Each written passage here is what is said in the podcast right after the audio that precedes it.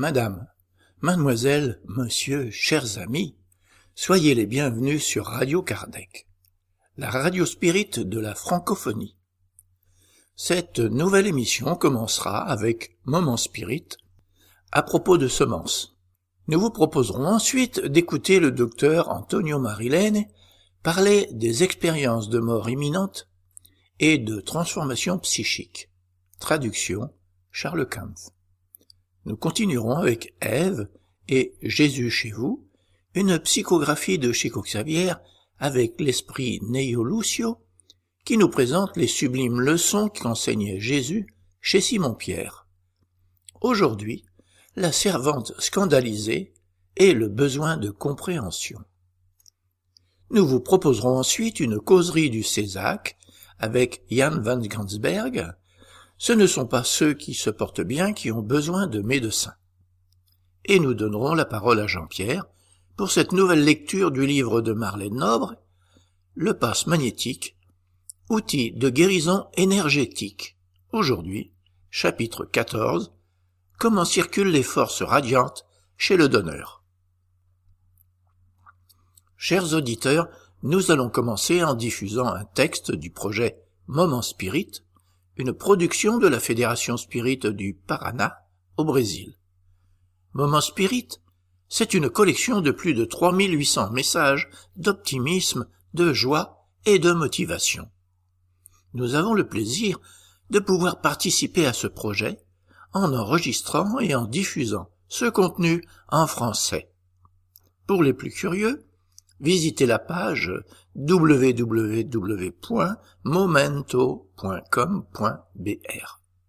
Aujourd'hui, à propos de semences. Écoutons.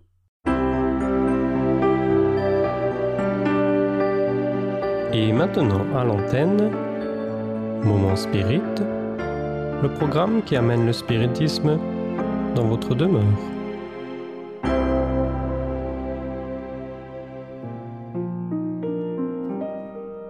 À propos de semences.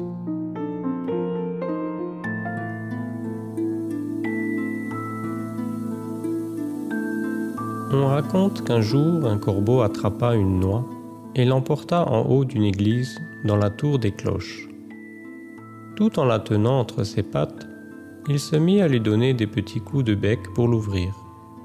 Mais brusquement, voilà qu'elle roula par terre et disparut dans une fente de la paroi. Percevant qu'elle avait échappé au bec de son persécuteur, elle supplia. Mur, mon bon mur, pour l'amour de Dieu, qui a été si généreux envers toi, en te faisant haut et fort, lui qui t'a pourvu de cloches si majestueuses qui offre de si beaux sons, sauve-moi, aie pitié de moi. Mon destin était de tomber entre les vieilles branches de mon père et de rester sur le sol riche couvert de feuilles jaunes.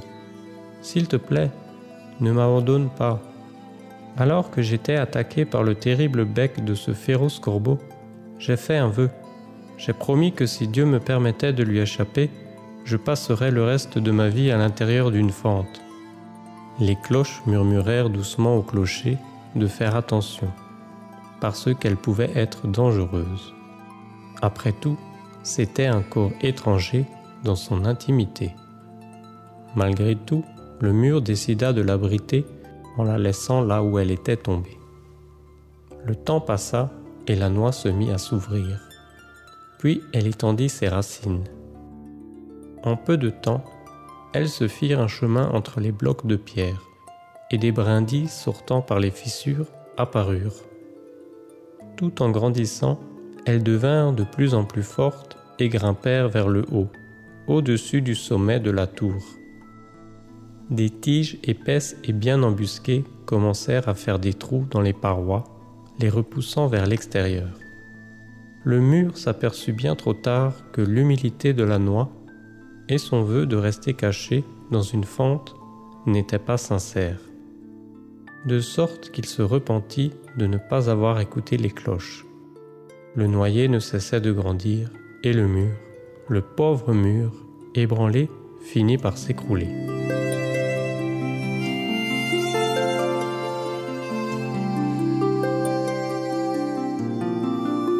Dans notre vie, apparaissent parfois des semences qui agissent exactement comme la noix. Elles semblent insignifiantes et inoffensives. Cependant, elles produisent de grands dégâts. Nous voulons parler du germe des rumeurs, qui répand la discorde et peut détruire une amitié, ou bien celle de la mauvaise humeur, qui va étendre les racines de la colère et les branches de l'irritation, donnant lieu à la violence. La jalousie est une petite graine qui se nourrit de la méfiance. Elle est arrosée par le manque de confiance et réchauffée par l'orgueil impulsif pouvant ébranler une famille entière.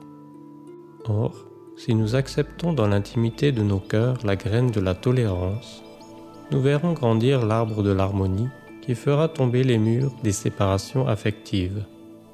Si nous accueillons celle de l'esprit de coopération pour collaborer avec notre prochain, elle donnera vie au bel arbre de la fraternité, pouvant abriter sous son ombre ceux qui marchent sous le soleil de nombreux besoins. Si nous permettons que la précieuse graine de l'amour entre dans notre cœur, par la petite fente de la bonne volonté, elle produira un tronc si fort et des branches si hautes qu'ils toucheront le ciel, laissant ainsi les anges de la concorde, de l'union fraternelle, de la paix, descendre par ces ramures pour qu'ils puissent à travers chacun de nous servir notre prochain au nom de Dieu. Il y a semence et semence mais notre cœur est unique. Il appartient à chacun de sélectionner celle qui deviendra un arbre touffu. Pensons-y et faisons le bon choix.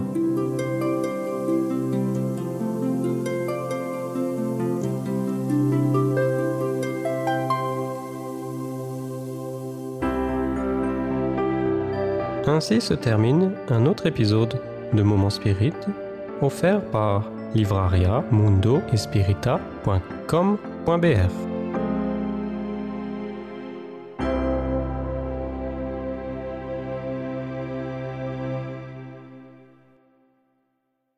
En raison des circonstances actuelles, Covid-19, le prochain congrès de médecine et spiritualité de l'AME international, qui se tiendra les 21 et 22 novembre 2020, sera réalisé de façon virtuelle. Le premier congrès virtuel de l'Association internationale Médico-Spirit. Ce sera le 21 et 22 novembre 2020. La spiritualité dans toutes les phases pandémiques.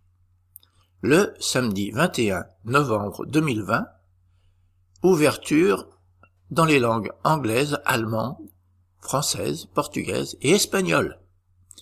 L'Association internationale Médico-Spirit dans une nouvelle réalité par Sonia Doy, présidente de l'Association Médico-Spirit internationale. Les principales pandémies de l'histoire et des répercussions sur l'évolution intégrale de l'être humain.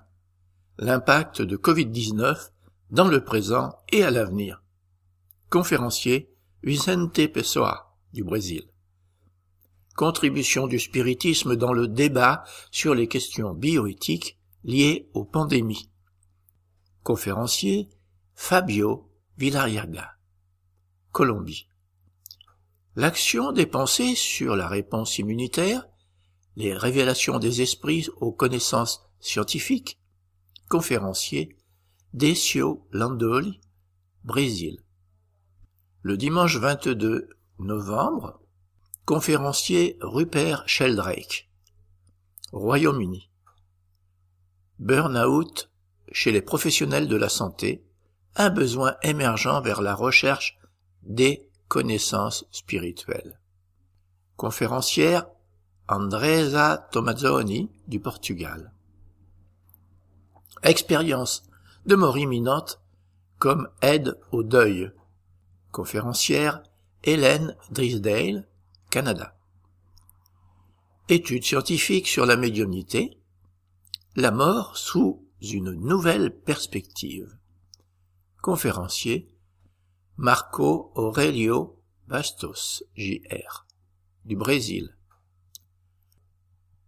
Nous allons maintenant écouter le docteur Antonia Marilene parler des expériences de mort imminente et de transformation psychique. Traduction Charles Kempf. É, este tema, experiências de quase morte, Ce thème sur les expériences de mort imminente é especialmente importante após todas as reflexões que o colega Gelson acabou de passar para todos nós. Il est extrêmement important compte tenu de, de- de toutes les réflexions que Gelson vient de faire. Nós podemos lembrar que, de tempos em tempos, Nous pouvons nous... Rappelons-nous que de temps en temps, é, a, os espiri- a espiritualidade amiga nos envia les amis spirituels nous envoient algumas diretrizes, quelques directives despertamentos, de, pour nous éveiller, para que nós coloque, nos coloquemos no caminho mais adequado para alcançar o nosso grau de plenitude e felicidade. pour que nous puissions nous mettre dans une situation d'atteindre euh, ce niveau de plénitude que nous recherchons. Porque esta é a nossa destinação ao entrar nesta vida. C'est parce que c'est notre destin en entrant dans cette vie. Apesar de todas as dificuldades que tenhamos que enfrentar, Malgré toutes les di- difficultés que nous avons à surmonter, que são justamente os modeladores qui sont justement celles qui modèlent para o nosso perfil notre profil de filhos de Deus que somos todos. d'enfants de Dieu que nous sommes tous. E há um século e meio, Il y a 150 ans, Hipólito Leon Rivail, Hippolyte Léon de Nizar-Rivail, Allan Kardec, Alain Kardec, juntou observações acerca das mesas girantes, a rassemblé des observations sur les tables tournantes. fenômeno popular na França naquela época, C'est un phénomène qui était en vogue en France à cette époque, que se constituía de diversão entre as pessoas. Qui était une diversion euh, de- que les personnes euh, pratiquaient. E ali ele viu um sentido maior. Mais lui, il av- avait vu dans, ce- dans cette diversion un sens euh, beaucoup plus large. E por meio dos seus estudos, ele chegou à elaboração do que hoje nós temos como doutrina espírita. Et au moyen de, de ces- c'est grâce à ces études euh, qu'il a élaboré ce que nous appelons aujourd'hui euh, la codification spirit. E por meio da codificação espírita, Et ce- cette codification spirit, nós temos algumas diretrizes já lançadas há dois mil anos. Nous avons, elle nous rappelle quelques directives qui nous ont déjà été apportées il y a 2000 ans.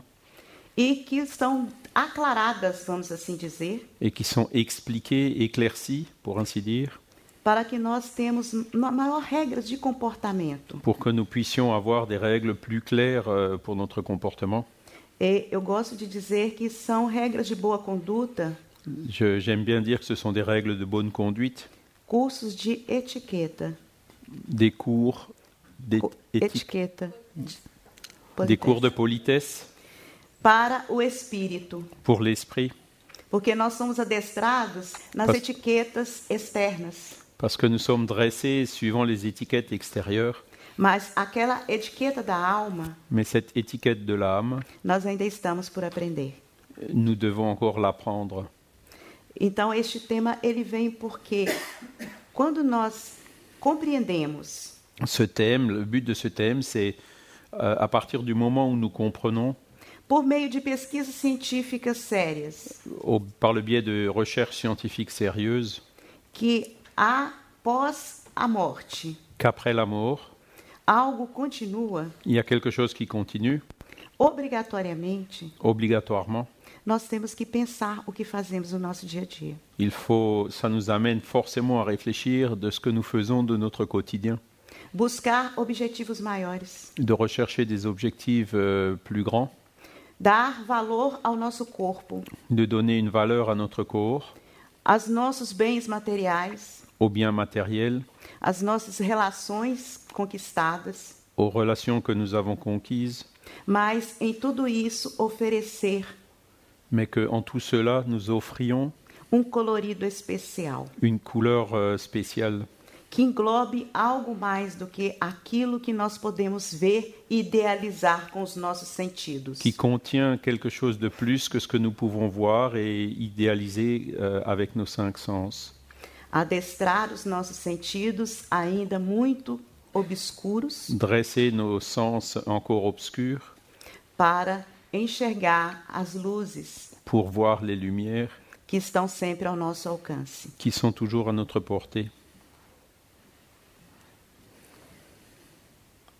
Então, nós temos aqui que a experiência de quase morte Donc on peut voir ici que les expériences de mort imminente, é um conjunto de ações c'est ensemble, c'est un ensemble d'actions que aparecem em diversos estados clínicos. qui se produisent à divers stades euh, cliniques.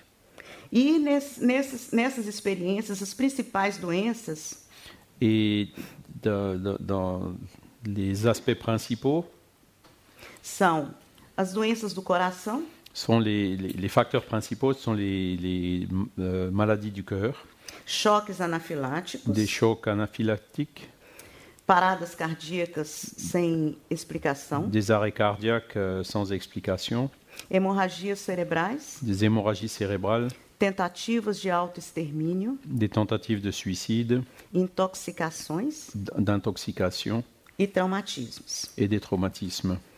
A incidência, de acordo com este pesquisador, que é o Pim Van Lommel, Selon ce chercheur qui est Pim van Lommel, um cardiologista holandês cardiologiste, cardiologue hollandais, que pioneiramente lançou o primeiro artigo sobre experiência de quase morte em 2001, qui de façon pionnière a émis le premier article sur les expériences de mort imminente en 2001 numa revista de um impacto significativo, Lancet. Dans la revue euh, qui a un grand impact qui s'appelle Lancet. Ele diz ali que é de 12 a 18% a incidência de experiências de quase morte. Il dit que donc euh, l'incidence des expériences de mort imminente est de 12 à 18 euh, le- des- chez les survivants d'un arrêt cardiaque. Eu trago aqui uma linha do tempo sobre as pesquisas e os relatos de experiência de quase morte. Donc là, je vous fais un petit historique sur les expériences et les récits, euh, les recherches sur les expériences de mort imminente. O primeiro relato é de Albert Heim, Le, le- le plus ancien, c'est celui de Albert Heim. depois vem Raymond Mood, Après, il y a eu Raymond Moody, que ficou famoso com o livro Vida Após a Vida. Qui est très connu de- par son livre euh, La vie après la vie. Este livro ele popularizou o tema de forma mundial. C'est ce livre qui a popularisé ce thème au niveau mondial. A doutora Elizabeth Kubler-Ross, Il y a là aussi le docteur Elisabeth Kubler-Ross, que trabalhou com pacientes terminais, qui a travaillé avec euh, des patients au stade terminal, dividindo e compartilhando das suas angústias qui ont euh, partagé leurs angoisses e descrevendo para em livros eh, a, a sensação daquelas pessoas em estágio terminal. Et donc, elle a décrit dans un livre les sensations de ces personnes qui étaient dans un, au stade terminal e alguns relatos de experiência de caso e morte dos seus pacientes. et aussi quelques récits d'expériences de mort imminente euh, de, de ces patients. Dr. Bruce Grayson, psiquiatra, Il y a aussi le docteur Bruce Grayson, qui est psychiatre, Pim Van Lommel já citado, Pim Van Lommel, dont on a déjà parlé, e o outro cardiologista Michael Sam. et un autre cardiologue, Michael Sabon. Então nós temos aqui que o Dr. Pim Van Lommel, em 1988, Donc en 1988, le docteur Pim Van Lommel avaliou 344 pacientes após reanimação. a interrogé 344 patients euh, peu après leur réanimation. Então, a reanimação é aquele processo ao qual a pessoa é submetida a um tratamento quando tem uma parada cardíaca. qui est le, pro- euh, le processus à laquelle on soumet, qu'on soumet une personne lorsqu'elle a un arrêt cardiaque. E desta avaliação, ele não viu nenhuma diferença entre os grupos que relataram a experiência de quase morte e aqueles que não relataram, no que diz respeito a temor da morte, conhecimento anterior sobre o que eram as experiências de quase morte. Et il avait remarqué qu'il n'y avait aucune différence entre les groupes euh, qui avaient une expérience de mort imminente et les groupes qui n'avaient pas l'expérience de mort imminente. En ce qui concerne la peur de la mort, la, la connaissance antérieure des expériences de mort imminente, Esse, também com relação à religião e educação e idade. Et aussi quant à la religion, à l'éducation et à l'état clinique. E ele descreveu como que nós podemos estabelecer o relato de um paciente como uma experiência quase morte. Donc il a résumé ici euh, les- ce qui ressort des récits des patients qui ont vécu une expérience de mort imminente. Colocou em cinco etapas: Donc en cinq étapes, a experiência fora do corpo, une expérience hors du corps, a revisão holográfica da vida. la révision holographique de la vie, Então, a pessoa se sente fora do seu corpo, ela consegue se enx- enxergar o seu corpo em um lugar a uma distância.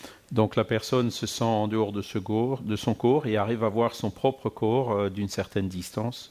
A revisão holográfica da vida é aqui um filminho que lá- passa de todos os fatos da nossa vida.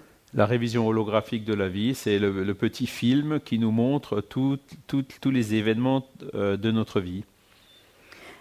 O encontro com parentes e amigos já falecidos. Ensuite, il y a la rencontre avec des parents et des amis déjà morts.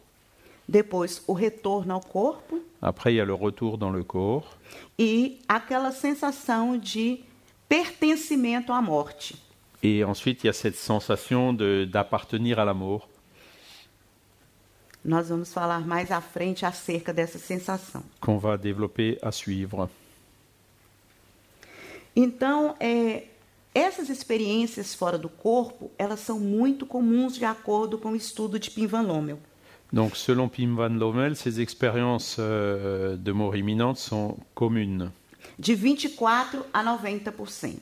Donc, entre 24 et 80, les expériences hors du corps, pardon, qui variaient de 24 à 90 à- suite à un arrêt cardiaque?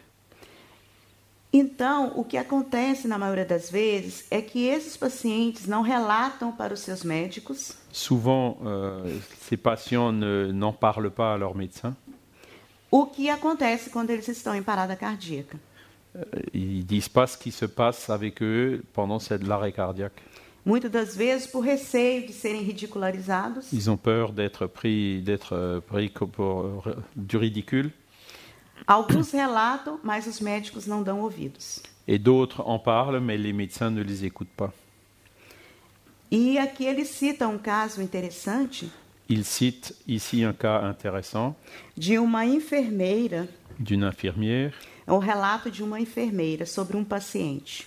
Et donc euh, qui, qui a fait un récit de ce qui s'est passé avec un patient. Esse paciente ele chegou ao hospital em parada cardíaca e foi atendido, Il est arrivé à l'hôpital avec un arrêt cardiaque et a été traité immédiatement, mas ele apresentava uma prótese dentária. mais il avait une prothèse euh, dentaire. E para realizar os procedimentos de respiração, foi necessário retirá-la. Et pour euh, comment dire euh, l'alimenter en respiration, il a fallu que les médecins retirent cette prothèse dentaire. E a enfermeira retirou a prótese e guardou em uma gaveta. Et donc c'est l'infirmière qui a retiré cette prothèse et qui l'a rangée dans, une, dans un tiroir. O paciente já estava bem no quarto, mas sentia a falta da prótese. Et donc le- après un certain temps, le patient, il allait déjà mieux, il était dans, un- dans une chambre de l'hôpital, mais sa prothèse dentaire lui faisait défaut. E ninguém sabia onde ela estava. Et personne ne savait où elle était. Em um momento, essa enfermeira entrou no quarto do paciente. Et à un moment donné, cette même infirmière, elle est, elle est rentrée dans la chambre de ce patient. E ele disse a ela: Foi você que tirou minha prótese e guardou naquela gaveta em tal lugar. Et, et donc c'est lui qui a dit à l'infirmière, c'est vous qui avez retiré ma prothèse et vous l'avez rangée dans ce tiroir. Ela foi lá e encontrou onde ela tinha colocado e Et c'est là où esquecido. donc elle est allée, elle a bien sûr retrouvé la prothèse. Então, é, esse paciente teve a experiência fora do corpo durante a parada C'est donc euh, le, le- le caractéristique d'une expérience hors du corps pendant l'arrêt cardiaque. e observou tudo que estava acontecendo lá durante. Et il avait pu observer tout ce qui se passait à ce moment-là. Isso para nós é uma grande lição. Et c'est une grande leçon pour nous. Nem todas as pessoas que estão fora da consciência dita por nós euh, parce que c'est pas toutes les personnes qui sont hors de leur conscience selon notre conception. ou seja, pessoas em coma, Donc des personnes dans le coma, nas unidades intensivas, dans les unités de, de soins intensifs, não quer dizer que elas não estejam ali percebendo tudo que ocorre à sua volta. Ça ne veut pas du tout dire que- qu'elles ne sont pas là et qu'elles perçoivent euh, tout ce qui se passe. Tomemos cuidado com o que falamos ao donc- lado dessas pessoas. Il faut qu'on qu'on fasse attention à tout ce qu'on fait, ce qu'on dit euh, auprès de ces personnes. E mais do que isso, Et en plus, que tenhamos o hábito il faut que nous prenions l'habitude de externar sentimentos amorosos d'exprimer des sentiments amoureux diante dessas pessoas necessitadas. devant ces personnes euh, en- qui sont dans le besoin. Então, nós, eu trouxe aqui este caso que é muito interessante, que é de Payne Homad, Je vous montre aussi ce deuxième cas euh, de Pam Reynaud, que ela foi submetida a uma cirurgia complexa neurológica qui a été soumise à une euh, opération chirurgicale compliquée euh, neurologique. e como ela desenvolveu uma experiência fora do corpo durante a cirurgia, Et donc elle a eu une expérience hors du corps pendant cette opération. ela foi capaz de descrever depois todos os procedimentos médicos que foram realizados nela. Elle a été euh, capable de décrire absolument tous les procédés médicaux euh, auxquels elle a été soumise. É, esse, esse relato está no livro Cérebro Espi- Espiritual do cientista Mário. Donc ce cas est relaté dans le livre euh, euh, le Spiritual Brain de Mario Beauregard. E ali ele coloca como uma prova de que as experiências de quase morte não são invenções do paciente. Et c'est là, c'est un élément de preuve qui montre que ces expériences de mort imminente, c'est pas l'imagination, la simple imagination des patients, Porque naquele momento há uma não, um não funcionamento de atividade cerebral. parce qu'à ce moment-là, les activités cérébrales sont, sont, sont arrêtées. E ele chega à conclusão de que, contestando a visão materialista de que a mente Et donc, euh, Mario Beauregard affirme que cela contredit la vision matérialiste a consciência e o eu selon laquelle l'esprit, la conscience et le moi não, não sejam apenas subprodutos dos processos cerebrais eletromecânicos. ne sont que des pro- sous-produits des processus cérébraux euh, électromécaniques E que as experiências de quase morte et que les EMI não são delírios de um cérebro ne, defeituoso. ne sont que de simples illusions créées par un cerveau défectueux. Um outro caso interessante, Un autre cas intéressant, também citado no mesmo livro de Mário Beauregard, cité dans le même livre de Mario Beauregard, é sobre as experiências de quase morte em pessoas cegas. euh, c'est les cas d'expérience de mort imminente chez des aveugles Cegas desde a nascença. de naissance. E essas pessoas escrevem com riqueza de detalhes, cores, Ces personnes, elles décrivent euh, avec tous les détails des couleurs percepções visuais que elas nunca experimentaram, des et des perceptions visuelles qu'elles n'avaient jamais expérimentées. Mostrando que a experiência é indistinta para pessoas com todos os sentidos e aquelas que têm alguma dificuldade sensorial. Donc ça montre que ces perceptions euh, pendant les, les expériences de mort imminente euh, ne dépendent pas de, de- des facultés des- de la personne euh, pendant qu'elle était euh, euh, incarnée, dans, dans son état de veille, pardon, de conscience normale. Então, é, essa, esse livro, o Dr. Mário Borregar, ele traz a despertamento da compreensão Donc ce, ce livre de Mario Beauregard nous éveille à la compréhension de, de, de que a mente ela não está restrita a um local. que le- le- l'esprit n'est pas enfermé euh, dans un lieu précis. Ele explica, durante a parada cardíaca, o fluxo de sangue e absorção de oxigênio no cérebro Parce que pendant le- la période d'arrêt cardiaque, le flux de sang et d'oxygénation du cerveau são rapidamente interrompidos. sont interrompus rapidement. Então, o eletroencefalograma, que é a re- representação elétrica dos movimentos, vamos assim dizer, do Et, cérebro, et donc l'électroencéphalogramme qui reflète l'activité du cerveau fica isoelétrico. devient isoélectrique. Durante 10 a 20 segundos. après euh, 10 à 20 secondes.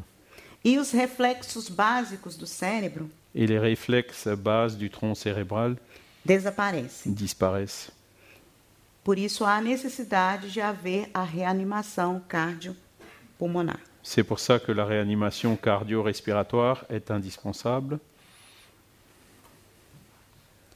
A pergunta que sempre é feita: La- une question qui est toujours, qui est souvent posée os relatos são fidedignos? est-ce que les récits sont euh, fiables?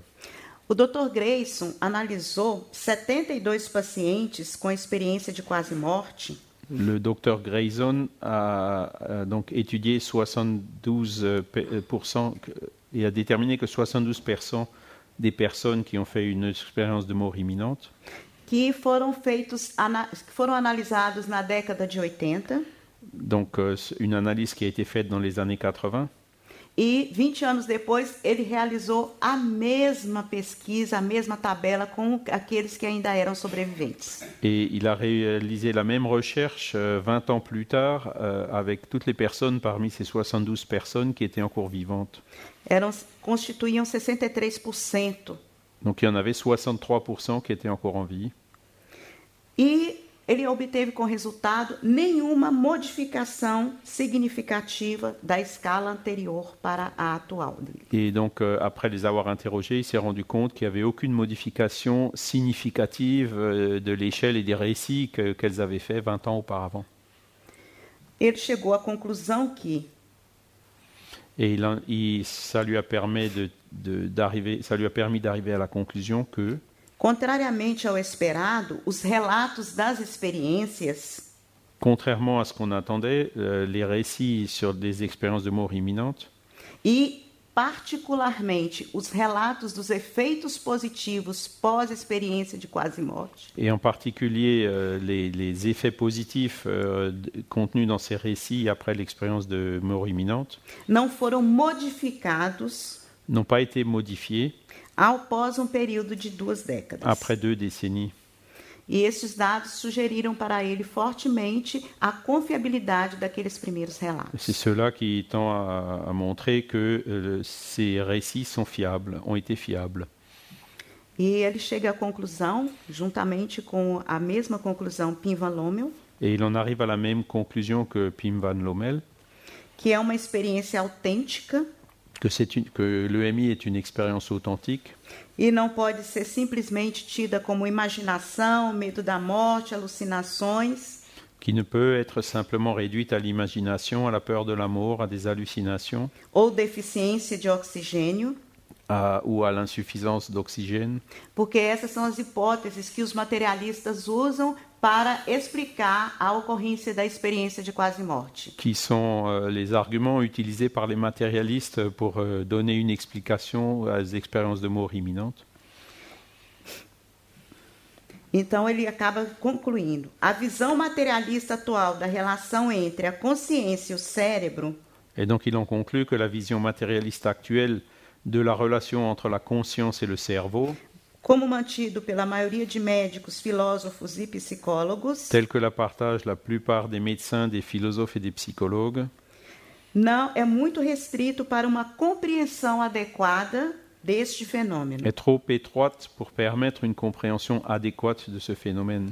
Há boas razões para supor que a nossa consciência nem sempre Il y a de bonnes raisons de penser que notre conscience ne coïncide pas toujours coincide com o funcionamento do nosso cérebro. avec le fonctionnement de notre cerveau. Eu trouxe uma frase de Frederick Van Eden, que é um filósofo holandês, Donc là, vous voyez une citation du philosophe hollandais, néerlandais Frédéric van Eden.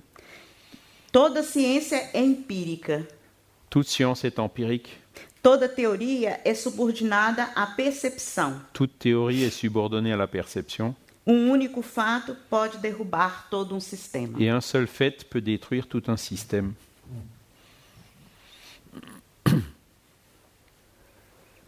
Eu trouxe aqui uma revisão de 2015 do Dr. Bruce Grayson, Et là, je vous montre une révision qui a été réalisée en 2015 par le docteur Bruce Grayson. Ele aqui enfatiza a necessidade dans laquelle il souligne la nécessité de abrir novos modelos de compreensão da consciência d'ouvrir, de, de créer de nouveaux modèles de compréhension de la conscience e sua relação com o cérebro. et sa relation avec le cerveau. Porque, na realidade, atualmente, nos meios científicos, Parce que actuellement, dans les milieux scientifiques, eles estão buscando entender melhor a mente euh, on cherche à mieux comprendre euh, l'esprit. para melhor defini-la. Pour mieux le définir. E buscando a compreensão da interface mente-cérebro. et on cherche aussi à comprendre l'interface entre l'esprit et le cerveau. E estão se baseando nos conceitos da física pós-clássica. Et donc, euh, on se base sur les concepts de la physique post-classique para obter um suporte empírico para esta teoria. pour obtenir un support em- empirique à cette théorie. Aqui eu trago um artigo que é de 2007, de um grupo chinês, Je vous montre ici un article euh, écrit par un groupe chinois en 2007. 45 pacientes, 45 patients e o grupo que apresentou as experiências de quase morte et le groupe euh, qui a présenté des expériences de mort imminente foi mais gentil a, été- a été était le plus gentil e apresentou maior motivação pela vida. et avait une plus grande motivation pour la vie. Esse outro artigo de 2013 Cet autre article de 2013, foi avaliar, foi para avaliar le, de- le but c'était de- d'évaluer a relação entre as EQMs e as mudanças de estilo de vida. euh, d'évaluer donc euh, le lien entre les expériences de mort imminente et les modifications dans le mode de vie, que ocorreram seis meses após a parada cardíaca. six mois après la- l'arrêt cardiaque. Desses pacientes, foi descrito a IQM em 18,9%. 18,9% de ces patients ont signalé euh, une expérience de mort imminente. E as observações foram maior tolerância para com os outros, et les observations ont dénoté une plus grande tolérance vis-à-vis du prochain, compreensão de si mesmo, une meilleure compréhension de soi, apreciação da natureza, une appréciation de la nature, sensação de que há algum significado interno na vida. Une sensation qu'il y a un sens intime à la vie. E preocupação com questões de justiça social. et euh, une préoccupation vis-à-vis des questions de justice sociale. Esse artigo eu trouxe para uma citação, ele foi realizado por pesquisadores da AME Brasil, Là, vous avez un autre article qui a été réalisé par des chercheurs de l'Association de médecins spirites brésilienne. Eles fizeram uma coleta de artigos científicos acerca de experiências de quase morte. Ils ont fait donc une, euh, un relevé des articles scientifiques qui ont été publiés sur les expériences de mort imminente. Eles inicialmente coletaram 9.065 mil artigos Donc, ils ont collecté 9065 articles e dans un premier temps. Retiraram somente 1954, Et ils n'en ont conservé que 1954, ab- analisando 598 casos de descrição de EQM. et qui ont analysé 598 cas de- d'expériences de, mort imminente. E o que modifica na existência? Alors, qu'est-ce qui modifie l'existence Eu estou colocando o elenco de artigos para mostrar que os cientistas eles foram atrás das repercussões da experiência de quase morte. Les scientifiques donc euh, se sont penchés sur quelles sont les répercussions, Então les conséquences d'une expérience de mort imminente. desculpa. Então aqui nós temos de 1986, 1990 e de 2013. Donc vous voyez ici des articles de 1986, 1990 et 2013.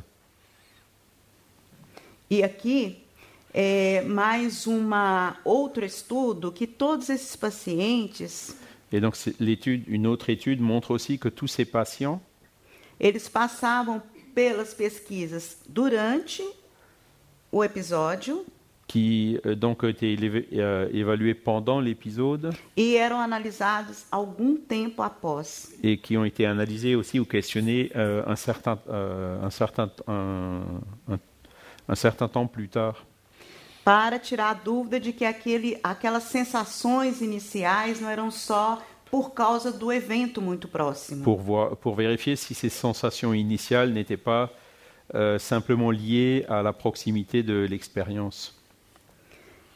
Eu trouxe este quadro Et je vous montre ici ce- euh, cette image que é descrito as fases do adoecimento, do morrer, descrito pela doutora Elizabeth Kubler-Ross. qui inspirée de, donc, euh, du docteur Elisabeth euh, Kubler-Ross qui montre l'évolution lorsqu'on s'approche de la mort. Que é para nós pensarmos que estas fases, elas não são somente daqueles que estão em fase de morte iminente. Et donc c'est là où on peut voir que euh, le- le fait de passer par toutes ces phases ne dé- ne- n'est pas seulement caractéristique des, personnes qui ont, une ex- qui ont eu une expérience de mort imminente. Porque, na verdade, todos nós nascemos, Parce qu'en vérité, nous naissons tous mas nós sabemos que nós vamos morrer. et nous savons, que nous, allons, nous savons tous que nous allons mourir un jour. Teoricamente, todos estamos em fase de morte iminente. Donc en théorie, nous sommes tous en phase de mort imminente. É por isso que talvez muitos de nós tenham uma angústia interna muito grande. C'est pour ça, c'est probablement pour cela que beaucoup de- d'entre nous avons une angoisse, euh, une importante angoisse euh, dans notre fort intérieur, Porque excessivamente apegados como somos ao nosso material corpo, si nous sommes euh, attachés excessivement à notre corps matériel, às nossas sensações, nos- à nos sensations, aos nossos prazeres indescritíveis, à nos plaisirs indescriptibles, que não são os prazeres reais, qui ne sont pas toujours les plaisirs réels, quando nos acontece qualquer coisa, quand quelque chose nous arrive, qualquer situação une situation que deses- desestabilize qui nous déstabilise, essa situação para nós já confirmada como a ideal, cette euh, sensation euh, en nous qui est déjà confirmée comme étant un, un idéal nós passamos por essas fases. nous fait passer, nous fait traverser toutes ces phases.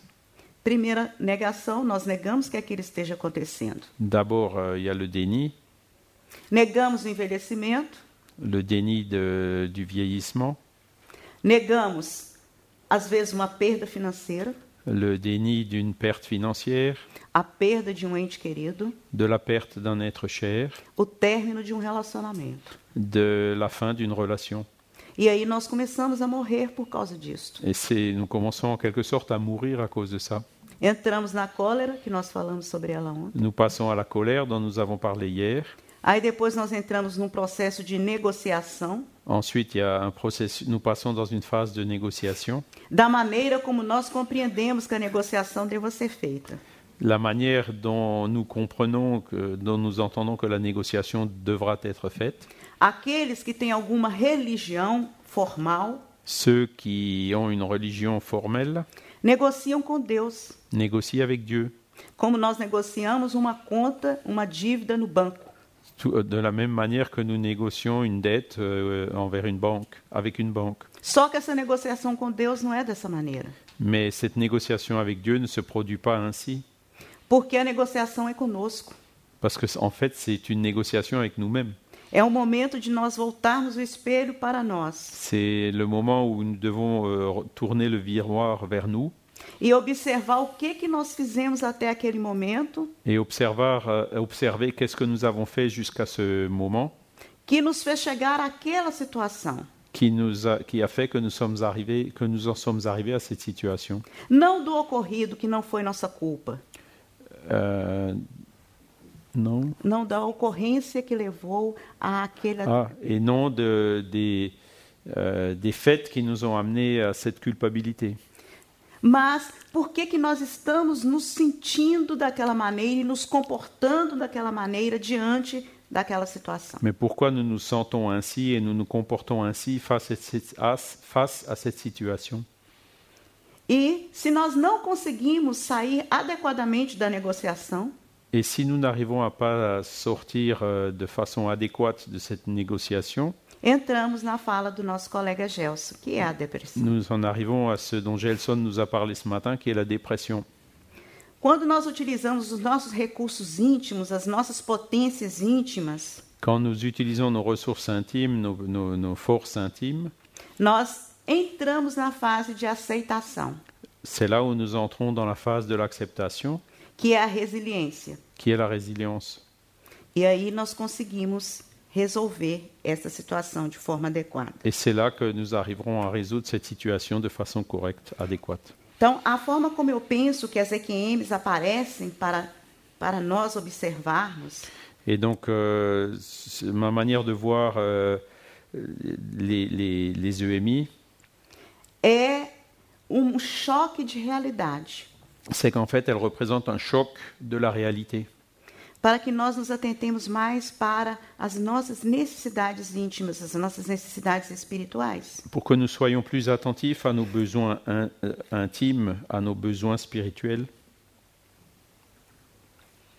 E essas repercussões da EQM nos traz muito sobre isto. Et ces répercussions des EMI euh, nous font réfléchir à ces questions. O Dr. Grayson achou três principais situações. Le docteur Grayson euh, a trouvé trois situations principales. que seria a apreciação renovada pela vida. Le premier, c'est une appréciation renouvelée sur la vie, Há um agradecimento por tudo aquilo pelo qual a gente tem. un remerciement pour tout ce qu'on a. Maior espiritualidade e compaixão pelas pessoas. Le deuxième, c'est une plus grande spiritualité et compassion pour les personnes. A espiritualidade, como já foi falado aqui, não tem relação com nenhuma religião formal. Comme nous l'avons dit, tout euh, comme il a été dit euh, antérieurement, la, la spiritualité n'est pas liée à la pratique d'une religion formelle. É o nosso comportamento diante da vida, C'est notre comportement face à la vie, é o nosso comportamento diante das nossas emoções, le notre comportement face à nos émotions, que faz com que nós tenhamos uma um significado maior. qui font de sorte que nous, nous pouvons y donner un sens plus grand.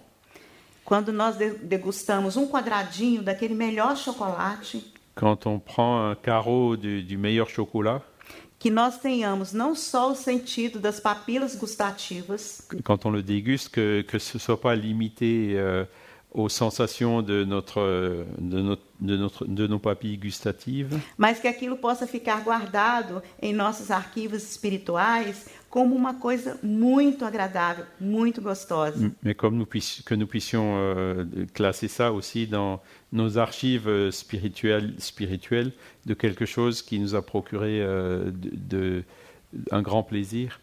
É, talvez seja isso que faz com que nós visitemos algum país Et c'est pour ça que parfois on visite un pays e, ao chegar ali, nós sin- sintamos uma sensação muito familiar, muito agradável, uma alegria que a gente não sabe de onde vem. et, et quand on arrive dans ce pays, on sent cette joie, euh, cette, cette, euh, satisfaction dont, et on ne sait pas d'où elle vient. E o que é mais importante, perdemos o medo da morte. Et le plus important, donc le troisième aspect, c'est euh, la perte de la peur de l'amour. E diminuímos a nossa competitividade diária. Et on réduit no- la compétitivité euh, quotidienne. O que acontece na nossa sociedade é justamente isto. C'est exactement ce qui se produit dans notre société. Nós reduzimos a importância da morte. Não falamos sobre o tema. Nous réduisons l'importance de l'amour, euh, nous, nous ne parlons pas de ce sujet. E com isto, nós negando, Et donc c'est un déni. nós priorizamos a preservação da felicidade a todo custo, Nous pr- privilégions le, euh, le bonheur à tout prix, negando os sofrimentos que são inerentes à nossa condição humana. en niant les souffrances qui sont inhérentes à notre condition humaine. Eu não posso deixar de citar Viktor Frankl, que Il já faut- foi citado aqui ontem Il também. faut aussi que je cite Viktor Frankl, qui a déjà été cité hier. Este livro, O Sentido para a Vida, Ce livre, Un sens euh, à la recherche du sens, é importantíssimo para todos nós lermos na atualidade. C'est vraiment très important de le lire dans l'actualité. É de grande aprendizado um homem? C'est un grand, c'est une grande leçon, un grand apprentissage pour l'homme que perdeu pais, qui a perdu ses parents, filhos ses enfants e a esposa num E- campo de concentração. et son épouse dans un camp de concentration. E mesmo assim, ele encontrou um significado para aquele sofrimento. Et même après tout ça, il a trouvé un sens à cette souffrance, Chegando à conclusão de que o sofrimento en arrivant à la conclusion qu'une souffrance só tem valor quando nós compreendemos o porquê. n'a de valeur que si on en comprend le pourquoi. E nós encontramos alguma forma Et nous, d'une certaine façon, nous le trouvons, de superá-lo. Euh, nous trouvons une manière de la surmonter. Seja vendo somente o pôr do sol, Même en regardant juste un coucher de soleil, que era tudo que ele tinha condições de ver naquele local onde ele estava. et c'est la seule chose qu'il pouvait voir euh, là où il était euh, à ce moment-là. E mais importante do que isto, Et le plus important, ele utilizou esse sofrimento il a utilisé cette souffrance para trazer para o mundo atual tão conturbado pour euh, nous laisser dans notre monde actuel si perturbé, porque cada um de nós traz um campo de concentração em si mesmo. parce qu'en quelque sorte, chacun de nous a une sorte, une espèce de, de camp de concentration en soi-même, com dores intensas avec des douleurs intenses, e que nós não conseguimos nos libertar tão facilmente. dont nous n'arrivons pas à nous libérer aussi facilement. E por meio da logoterapia, Et au biais de la logothérapie, uma técnica inventada por ele, une technique qu'il a inventée, ele nos apresenta alguns, algumas formas il nous présente quelques formes de nós superarmos as nossas dificuldades, de surmonter nos difficultés, utilizando mil e umas artifícios lúdicos en utilisant euh, mille et un artifices ludiques para que nós alcancemos pour que nous puissions atteindre a alegria de viver. euh, la joie de vivre. Eu não poderia deixar de terminar com a nossa querida Marlene Nobre, Je rends aussi ici un hommage à notre chère docteur euh, Marlène Nobré, que no livro Nossa Vida no Além, ela diz que ter uma religião por si não basta. Antes de tudo, é preciso que ela seja transformadora. E só a vivência do amor aos semelhantes consegue esse estágio superior de consciência, na qual o título religioso é o que menos importa. Marlène Nobré, qui donc dans son livre Notre vie dans l'au-delà nous dit avoir une religion en soi ne suffit pas. Tout d'abord, elle doit être transformatrice et seule l'expérience de l'amour pour ses semblables atteint ce stade de conscience supérieure dans lequel le titre religieux est ce qui importe le moins Obrigada. ou le plus.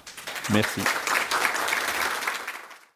La revue Spirit existe depuis 1858. Elle est aujourd'hui un organe du Conseil Spirit International. Sa réalisation est prise en charge par le mouvement Spirit francophone.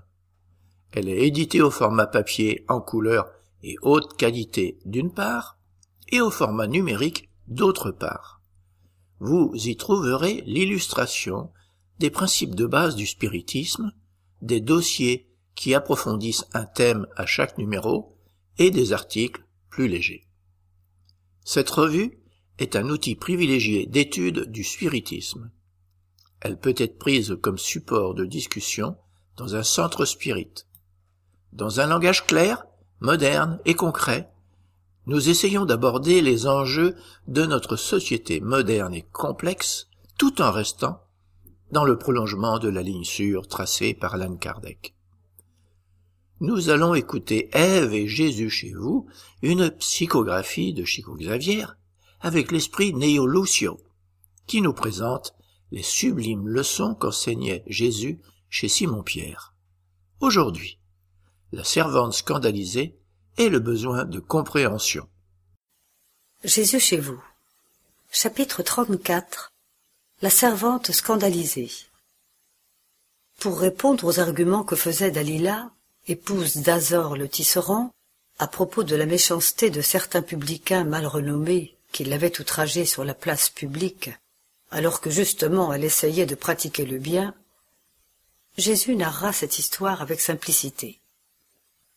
Une femme pieuse, qui souhaitait être la messagère du royaume divin sur la terre, frappa aux portes du paradis pour demander du travail. Elle fut reçue affectueusement par un ange qui lui conseilla d'aller visiter une taverne afin de sauver deux hommes bons et imprudents qui s'étaient laissés enivrer, fascinés par les insinuations insufflées par des esprits des ténèbres. Le lendemain, l'émissaire réapparut en pleurant, en expliquant au ministre de l'Éternel qu'elle n'avait pu satisfaire la demande, car l'endroit indiqué était rempli de joueurs qui s'échangeaient des paroles obscènes et cruelles. L'ange l'envoya alors dans une cachette située dans une forêt proche, afin de porter secours à un enfant désemparé. Le jour suivant, l'émissaire revint en alléguant qu'elle n'avait pas pu exécuter le travail, car la caverne abritait plusieurs hommes et femmes à demi nus, et que cela pouvait blesser sa pudeur féminine. L'administrateur céleste, sans se décourager, la désigna pour aider une femme agonisante.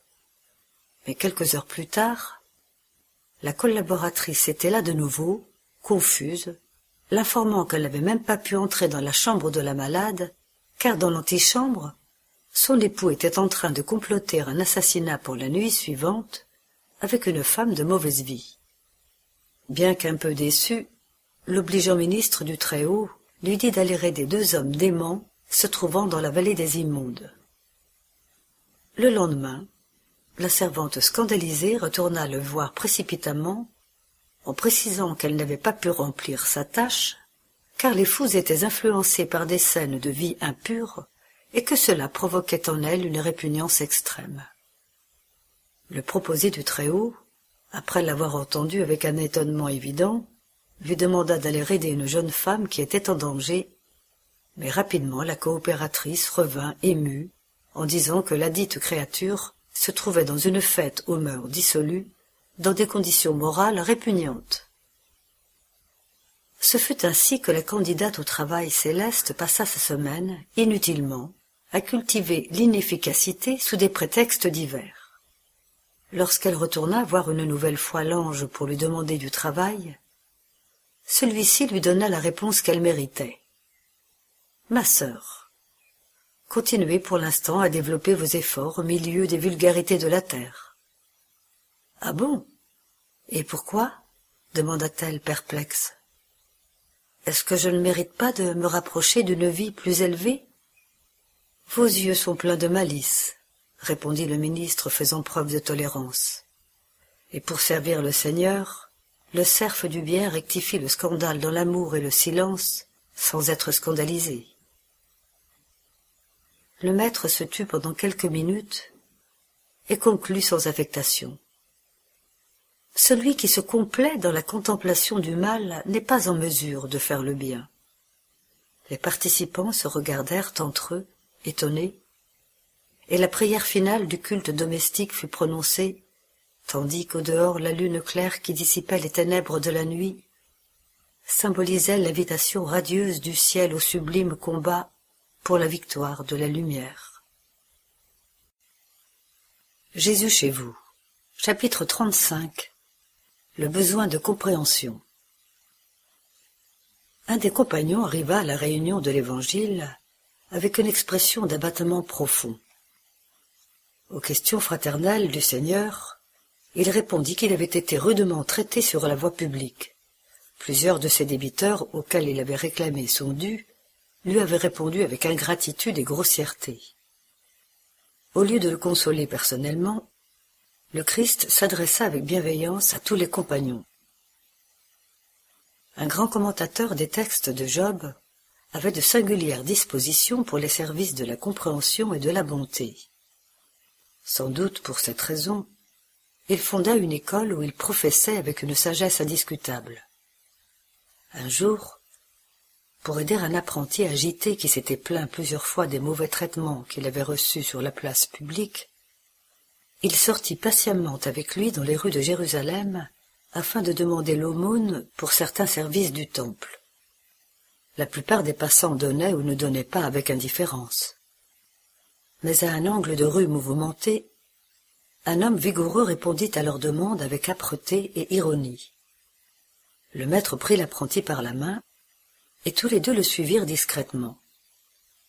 Ils marchèrent pendant quelque temps, ils le virent tomber au sol, pris d'une douleur violente, provoquant un secours général. Ils comprirent rapidement que le frère irrité souffrait de coliques mortelles. Ils continuèrent leur chemin quand ils virent un cavalier qui ne prit pas même la peine de répondre à leur demande, en ne leur adressant qu'un regard dur et plein de rancœur. Le guide et l'élève accompagnèrent ses pas, et quand l'étrange personnage arriva chez lui, ils virent qu'un petit groupe de personnes l'attendait en pleurant. Il se joignit à leurs pleurs, et nos deux compagnons apprirent que chez ce malheureux venait de décéder sa fille. Ils continuèrent à faire l'aumône sur la voie publique, et peu de temps après ils furent injuriés par un jeune homme auquel ils s'étaient adressés. Ils se retirèrent pour attendre. Une demi-heure plus tard, ils constatèrent que le pauvre homme était fou. Ensuite ils entendirent des insultes. Un vieil homme les menaçait de les envoyer en prison et de leur jeter des pierres. Mais après quelques heures, ils surent que l'infortuné était un commerçant en faillite qui, de seigneur, était devenu esclave suite à d'énormes dettes contractées. Comme le jour tombait, à leur retour, le respectable instructeur convoqua le disciple et lui demanda As-tu saisi la leçon? Accepte le besoin de compréhension comme une exigence sacrée de la vie. Ne te plains plus jamais de ceux qui témoignent de la révolte ou du désespoir envers toi dans la rue. Le premier qui est passé devant nous était un simple malade. Le second était attendu par la mort chez lui. Le troisième souffrait de la folie et le quatrième frappé d'une faillite. Dans la plupart des cas, celui qui nous reçoit de mauvaise humeur se trouve sur une route beaucoup plus sombre et épineuse que la nôtre. Et pour compléter son enseignement, le Seigneur termina devant ses compagnons étonnés. Lorsque nous nous trouvons face à des personnes affligées, ayons pitié d'elles et aidons-les à retrouver leur paix intime. Le taureau possède encore des cornes car il n'est pas encore atteint la grâce de recevoir des ailes. Nous maugréons toujours contre la brebis qui perturbe notre repos, et qui belle, inquiète. Mais nous oublions souvent que ce pauvre animal suit son chemin, sous un lourd carcan, en direction de l'abattoir.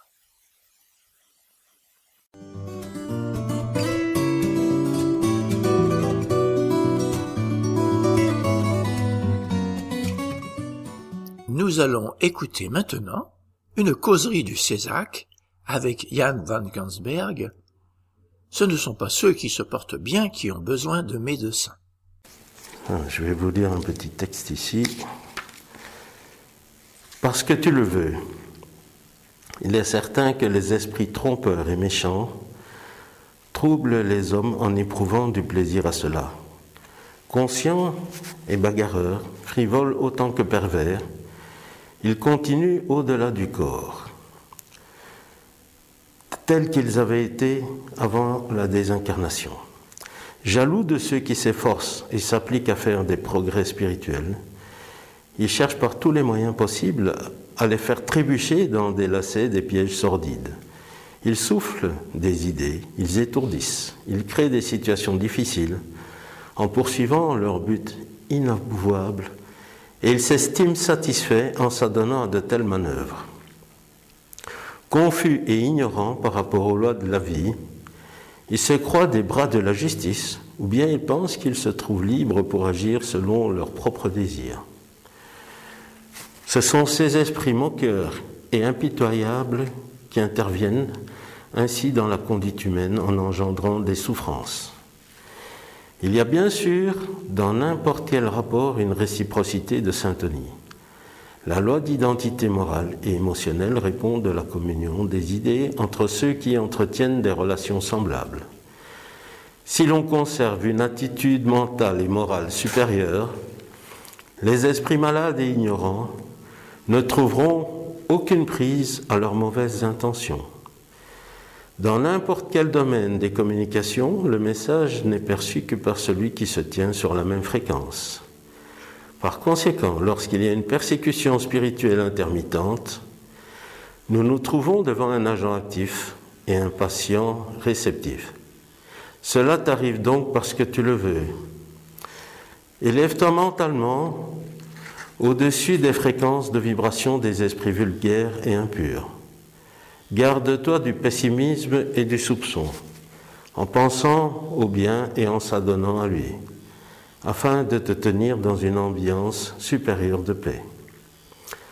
Pense et prie, en agissant correctement, et si malgré cela il t'arrivait encore quelque chose de désagréable, cherche à comprendre qu'il s'agit là d'un événement passager de la vie qui ne vaut point plus d'attention de ta part. Le progrès auquel tu participes est celui de l'évolution. Décide-toi à aller de l'avant sans contre-marche pénible. Si tu t'élèves psychiquement et si tu te mets en harmonie du point de vue émotionnel, tu te feras respecter des esprits chahuteurs, lesquels même, s'ils cherchent à te nuire, ne trouveront pas de prise chez toi. Souviens-toi finalement de Jésus ceux qui l'ont rencontré ont fait la découverte d'un trésor lumineux et tout en s'enrichissant avec lui, ne lutteront jamais dans les ténèbres et le désarroi. Imprègne-toi de lui et sois heureux sans plus de questions. Nous allons faire maintenant une petite prière. Nous allons fermer les yeux. Nous allons nous tranquilliser. Et nous allons accueillir ici nos, amis spirituels, les guides, les protecteurs, tous les esprits qui viennent partager avec nous ce moment dans cette causerie, tous les responsables spirituels de la maison qui vont nous guider. Jésus qui nous accompagne parce qu'on se réunit en son nom et Dieu qui permet que nous puissions être ici aujourd'hui et qui nous demandons que toute sa lumière puisse venir ici, qu'on puisse baigner dans cette lumière jusqu'à la fin de notre travail ici. Grâce à Dieu. Le sujet d'aujourd'hui qui est tiré donc de l'évangile selon le spiritisme, écrit par Alan Kardec. Ce ne sont pas ceux qui se portent bien qui ont besoin de médecins.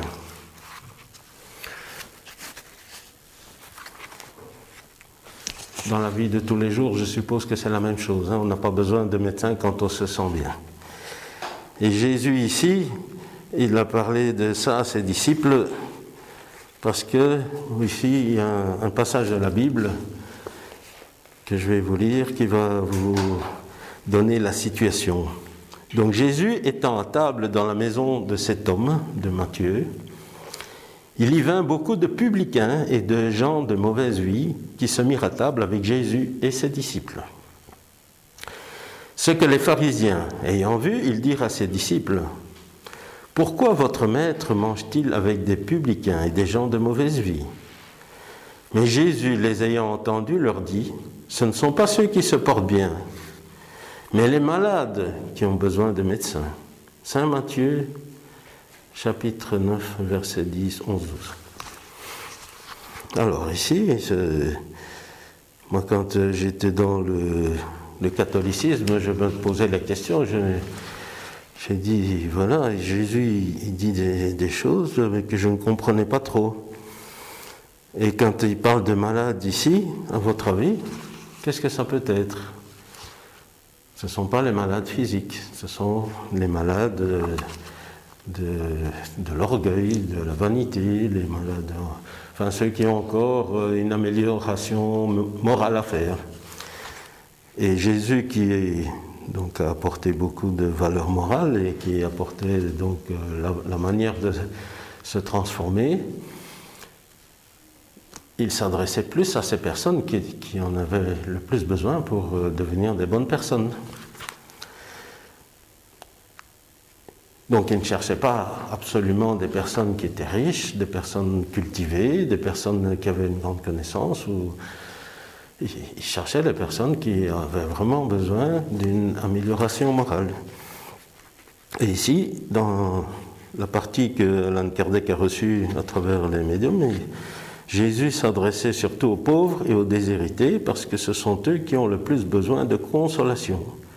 Aux aveugles dociles et de bonne foi parce qu'ils demandent à voir et non aux orgueilleux qui croient posséder toute la lumière et n'avoir besoin de rien.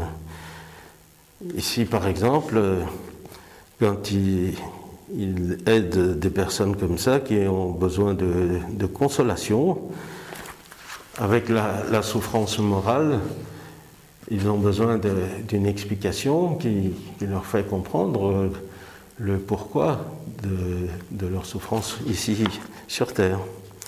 Alors cette parole, comme tant d'autres, trouve son application dans le spiritisme. On s'étonne parfois que les médiumnités soient accordées à des gens indignes et capables d'en faire un mauvais usage.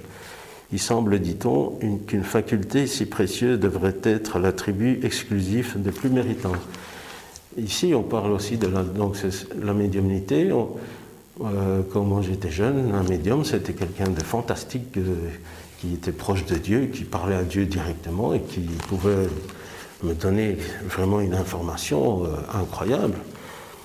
Mais en fait, les, médiums, ils sont dans toutes les, couches sociales, les, classes sociales, les personnes très morales et moins morales, il y en a partout.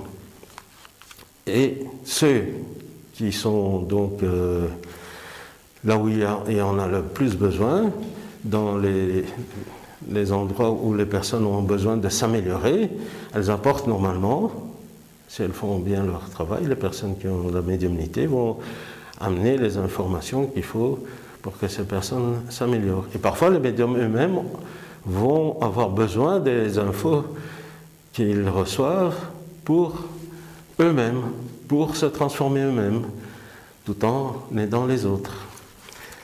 Parce que moi j'avais l'impression que les médiums étaient parfaits. C'était des personnes qui avaient plus rien à apprendre sur Terre. Ils étaient, parfaits, ils étaient toujours avec Dieu, donc ils savaient tout, comment être bon, bienveillant, être dans l'amour, etc. Mais bon, c'est dans le spiritisme qu'on apprend réellement en fait euh, les mécanismes de la médiumnité. C'est pour ça qu'il est intéressant de l'étudier. Alors, en plus, la médiumnité, on a l'impression que c'est un, don qu'on peut donner comme avec une baguette magique, mais ici, ils diront qu'en plus, c'est une faculté, une disposition organique dont tout homme peut être doué comme celle de voir, d'entendre, de parler. Il n'en est pas une dont l'homme, en vertu de son libre arbitre, ne puisse abuser. Et si Dieu n'avait accordé la parole, par exemple, qu'à ceux qui sont incapables de dire de mauvaises choses, il y aurait plus de muets que de parlants. Dieu a donné à l'homme des facultés, il le laisse libre d'en user, mais il punit toujours celui qui en abuse. Naturellement, vous comprenez bien avec la loi de cause à effet que la manière dont c'est utilisé, il y aura des conséquences. Si le pouvoir de communiquer avec les esprits n'était donné qu'aux plus dignes, quel est celui qui oserait y prétendre? Où serait d'ailleurs la limite de la dignité et de l'indignité?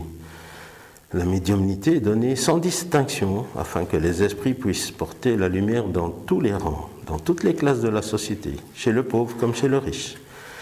Chez les sages pour les fortifier dans le bien, chez les vicieux pour les corriger. Ces derniers ne sont-ils pas les malades qui ont besoin du médecin? Pourquoi Dieu, qui ne veut pas la mort du pécheur, le priverait-il du secours qui peut le tirer du bourbier? Les bons esprits lui viennent donc en aide et leurs conseils qu'il reçoit directement sont de nature à l'impressionner plus vivement que s'il les recevait par des voies détournées. Naturellement, ici, hein, on voit la bonté de Dieu de pouvoir avoir accès à, la médiumnité dans toutes les couches, tous les niveaux de l'humanité. Donc Dieu, dans sa bonté, pour lui épargner la peine d'aller chercher la lumière au loin, la lui met dans la main. N'est-il pas bien plus coupable de ne pas la regarder? Vous savez que beaucoup de médiums euh, en incarnation n'ont pas utilisé leur médiumnité comme il fallait et vont devoir revenir encore une fois, essayer de bien l'expérimenter en étant correct dans l'utilisation. Pourra-t-il s'excuser sur son ignorance quand il aura écrit lui-même, vu de ses yeux, entendu de ses oreilles et prononcé de sa bouche sa propre condamnation? Ça, c'est une question qu'un médium doit toujours se poser. Tiens, quand j'écris pour les autres, est-ce que j'écris pas pour moi aussi? S'il ne profite pas, c'est alors qu'il est puni par la perte ou par la perversion de sa faculté dont les mauvais esprits s'emparent pour l'obséder et le tromper sans préjudice des afflictions réelles dont Dieu frappe ses serviteurs indignés, les cœurs endurcis par l'orgueil et l'égoïsme. Ça, c'est quelque chose que l'orgueil et l'égoïsme, que les médiums ont, beaucoup à travailler euh, dans différentes euh, religions. par exemple, chez les musulmans, je sais qu'on m'expliquait que les personnes qui pratiquent la médiumnité, parce que là aussi, hein, il y a une pratique, ils doivent se purifier aussi. Et en fait, la purification, c'est travailler son orgueil et son, égoïsme pour être un, bon médium. La médiumnité n'implique pas nécessairement des rapports habituels avec les esprits supérieurs, c'est simplement une aptitude à servir d'instruments plus ou moins souples aux esprits en général. Le bon médium n'est donc pas celui qui communique facilement, mais celui qui est sympathique aux bons esprits et n'est assisté que par eux. C'est en ce sens seulement que l'excellence des qualités morales est toute puissante sur la médiumnité. Et on voit beaucoup de, médiums qui, qui, ont beaucoup d'épreuves pour essayer la spiritualité. Quand eux ne le font pas, ils organisent qu'ils aient pas mal d'épreuves pour pouvoir s'améliorer. Mais malheureusement, beaucoup sont révoltés, euh, pensent que le monde leur tombe sur la tête, etc. Voilà, ils ne méritent pas tout ce qui leur arrive. Mais en fait, ce sont toutes des, épreuves qui font que s'ils les acceptent, ils vont travailler leur orgueil et leur vanité et leur égoïsme. Voilà, je vous laisse avec euh, cette petite réflexion des, des médecins qui, qui sont pour les malades de la moralité. Merci de m'avoir écouté.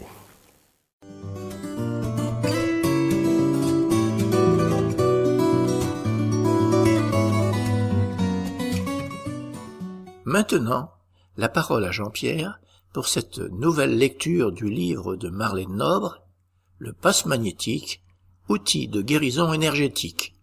Aujourd'hui, le chapitre 14, Comment circulent les forces radiantes chez le donneur? Le passe magnétique Chapitre 14 Comment circulent les forces radiantes chez le donneur? Pour retracer le chemin des forces radiantes dans le corps du donneur, il faut d'abord nous rappeler du lieu où tout commence et suivre les points d'intégration déjà connus dans l'unité cerveau corps, esprit, selon les révélations spirituelles de l'œuvre de Francisco Candido Xavier et l'esprit Emmanuel. Le médecin Hilario Silva avait posé une question à Aulus, son instructeur. Pour quelle raison l'énergie transmise par les bienfaiteurs spirituels circule-t-elle en premier lieu dans la tête des médiums guérisseurs? Celui-ci lui a donné la réponse qui suit. Nous ne pouvons pas sous-estimer l'importance de l'esprit. La pensée a une influence décisive sur le don de principes guérisseurs. Si la pensée n'est pas éclairée par la foi et par la bonne volonté, le médium ne réussirait pas à établir le lien avec les esprits amis qui agissent sur ces bases. L'adhésion de la volonté du médium est essentielle pour l'application du passe magnétique. Lorsqu'il reçoit l'influence fluidique du guide spirituel et accepte le service du don, il adresse sa pensée vers son but en émettant les énergies radiantes qu'il est capable de produire. Rappelons Kardec. Les esprits agissent sur les fluides spirituels, non en les manipulant comme les hommes manipulent les gaz, mais à l'aide de la pensée et de la volonté. La pensée et la volonté sont aux esprits ce que la main est à l'homme. Tout d'abord, il faut qu'il y ait le consentement de la part du magnétiseur quant au travail à faire. Étant donné que les pensées sont produites par le corps mental, sous l'influence directe de l'âme, par des réflexions profondes de l'inconscient, il est naturel que l'esprit du magnétiseur soit appelé en premier pour le don d'énergie. Irradié depuis le corps mental, les pensées sont rassemblées dans le centre le plus important du périsprit, le coronal. Étant donné que celui-ci supervise les autres centres vitaux qui sont imbriqués dans le périsprit et aussi dans le corps physique par des réseaux plexiformes qui relient le système physique éthérique, il est facile de comprendre que les pensées passeront par ces voies et auront une pleine répercussion sur l'organisme physique. Ainsi, la gesticulation des mains vers le haut, dans le but de capter des forces spirituelles, est vaine, puisque ces énergies arrivent d'abord dans la tête du magnétiseur et coulent ensuite par les mains pour être finalement distribuées aux bénéficiaires. Le centre coronal joue donc un rôle clé dans la circulation des forces radiantes dans le corps humain, car il est le point d'interaction des forces génératrices de l'esprit et des forces organisées du périsprit, puisque c'est lui qui assimile les stimuli de la dimension supérieure et les transmet à tous les autres centres de force. Le centre coronal se lie au corps physique, par le diencéphale, plus précisément par la glande pinéale ou épiphyse, et le thalamus. Ce dernier a pour fonction de distribuer toutes les pensées produites à toutes les régions du système nerveux. En même temps, entrent en jeu d'autres structures nobles très spécialisées, dont la glande pinéale, qui sont chargés de transmettre les pensées à des milliards de cellules du corps physique, à travers des mécanismes complexes et sophistiqués, en y laissant graver leurs caractéristiques essentielles. Grâce aux grandes révélations scientifiques de 1958, nous avons pris connaissance que l'âme agit dans le cytoplasme de la cellule.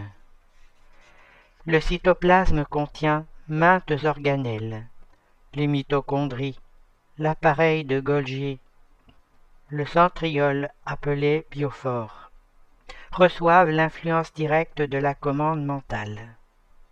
Il s'ensuit que ce sont les facteurs internes du cytoplasme qui régissent les fonctions complexes du génome par des mécanismes automatiques et sophistiqués. L'âme est le logiciel qui commande les milliards de cellules du corps et qui a la capacité de changer le génome, le matériel, à tout moment. Suite à la conclusion de la première partie du projet Génome, nous savons à présent que la révélation est correcte. Le cytoplasme envoie des ordres au noyau cellulaire commandant aux gènes d'expédier des ordres pour fabriquer certaines protéines de son intérêt. Obéissant à l'ordre, les gènes envoient les moules d'ARN qui sont les messagers de la réponse et qui vont déterminer la fabrication commandée au ribosome du cytoplasme lui-même. Il y a donc une grande cohérence entre la révélation faite en 1958 par André Louis dans son livre Évolution en deux mondes et la constatation des scientifiques publiée en 2001 sur l'ascendance du cytoplasme dans la commande de la cellule.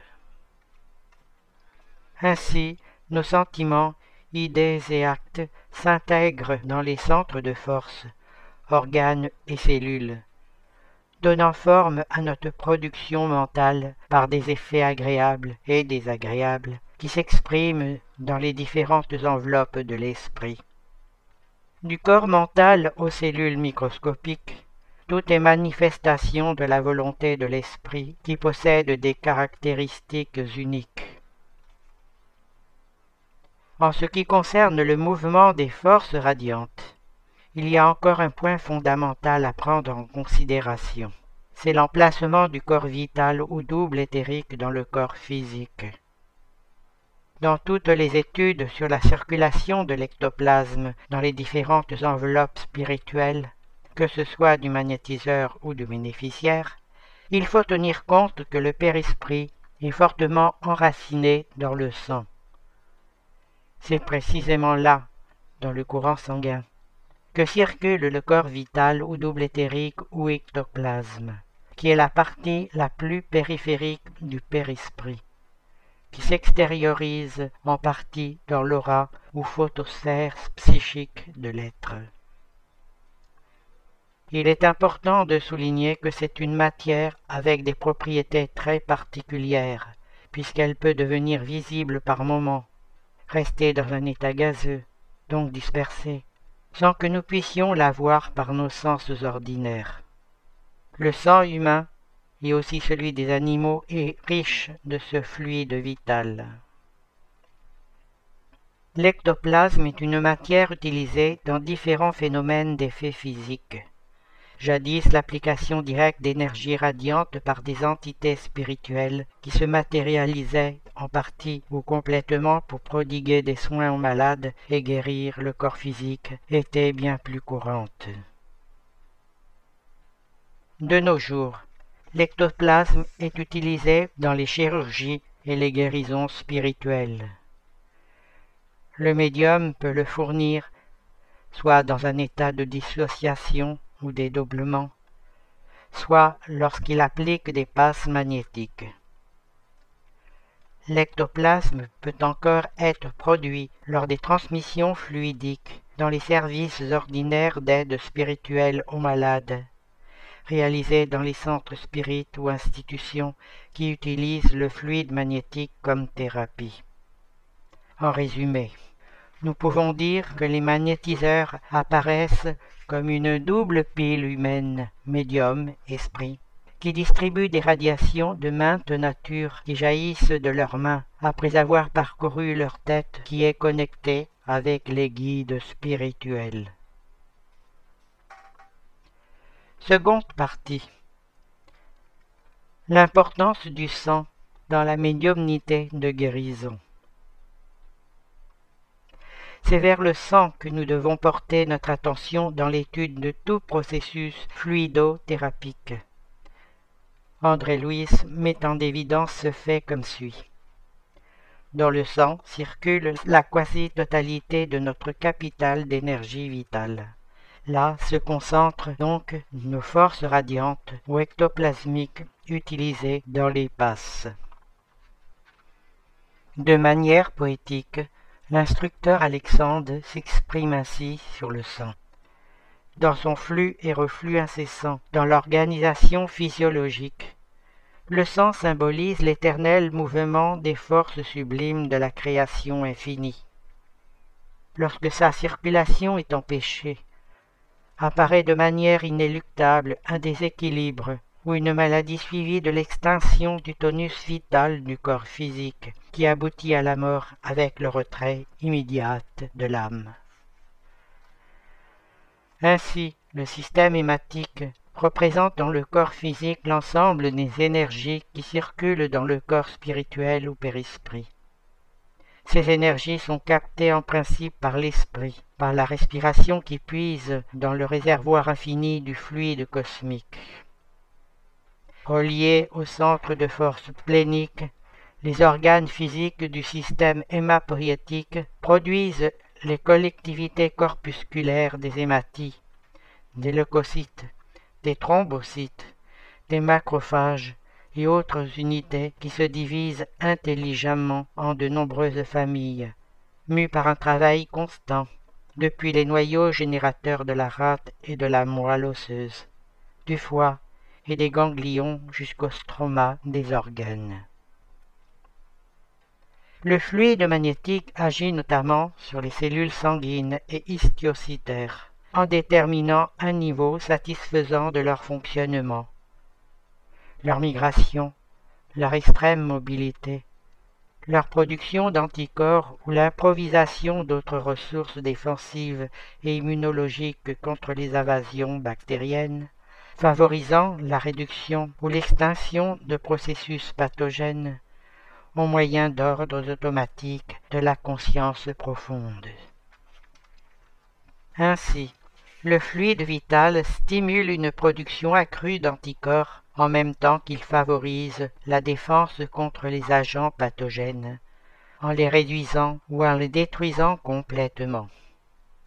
Ainsi, les passes magnétiques autant que l'eau magnétisée, sont indiquées pour renforcer l'efficacité du système immunologique. Et nous savons tous combien il est important de préserver la santé physique et mentale, qui inclut également la prévention du cancer et des processus infectieux en général. Il est aisé de déduire que le système de défense du corps souffre également de graves déséquilibres avec les excès de nature physique ou morale de l'être humain. Tout comme il est facile de comprendre l'inverse, l'équilibre des fonctions corporelles chez les esprits saints qui honorent leur devoir spirituel. Cet équilibre a pu être détecté dans des recherches médicales récentes qui prouvent que les personnes qui pratiquent une religion ont une meilleure défense immunitaire et vivent plus longtemps. Cependant, quelle que soit la condition des personnes qui viennent demander un passe magnétique, le donneur doit l'aider sans imposer des conditions, cherchant à transfuser de l'énergie à qui en a besoin. Quand le passe magnétique est renforcé par la source divine de la prière, nous pouvons observer que la volonté fortifiée dans le bien du magnétiseur peut élever la volonté affaiblie du bénéficiaire, de sorte que cette volonté, à nouveau confiante, magnétise naturellement les millions de structures microscopiques à son service, pour que le corps dans son ensemble puisse retrouver l'équilibre indispensable. Dans les centres spirites, son utilisation est populaire, mais le passe magnétique devrait être autorisé et utilisé de manière courante dans les hôpitaux et établissements de santé par son importante valeur thérapeutique. Les médiums bien orientés par les institutions moralement accréditées devraient être autorisés à fournir un tel soin à qui le demanderait, car en outre il est fourni sans aucun frais. Pour les raisons exposées, nous recommandons vivement aux magnétiseurs d'étudier la constitution de l'être humain, autant de ce qui relève du corps physique que de sa relation au corps spirituel, pour avoir une plus grande confiance dans le travail accompli par le monde spirituel à travers lui. Un autre élément extrêmement important doit être pris en considération pour comprendre la circulation de la force radiante, c'est-à-dire la manière dont se relie le guide spirituel et le magnétiseur pour la faire circuler. Il est important de souligner que, quels que soient les gestes ou l'éthique du magnétiseur, certains ont l'habitude de lever leurs mains en l'air en pensant se mettre davantage en contact avec les forces supérieures.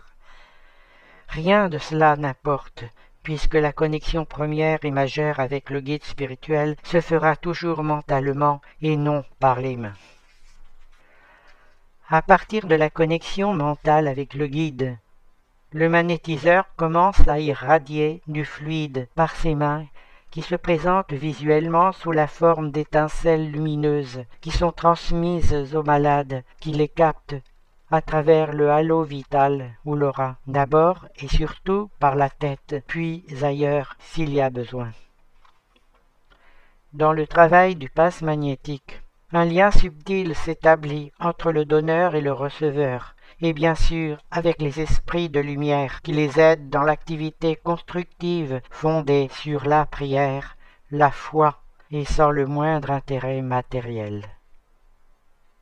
Le passe magnétique sera d'autant plus efficace que l'adhésion du bénéficiaire est plus intense.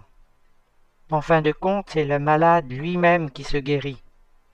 Ainsi, il doit concentrer ses forces pour restaurer les milliards de cellules qui composent son corps périsprital.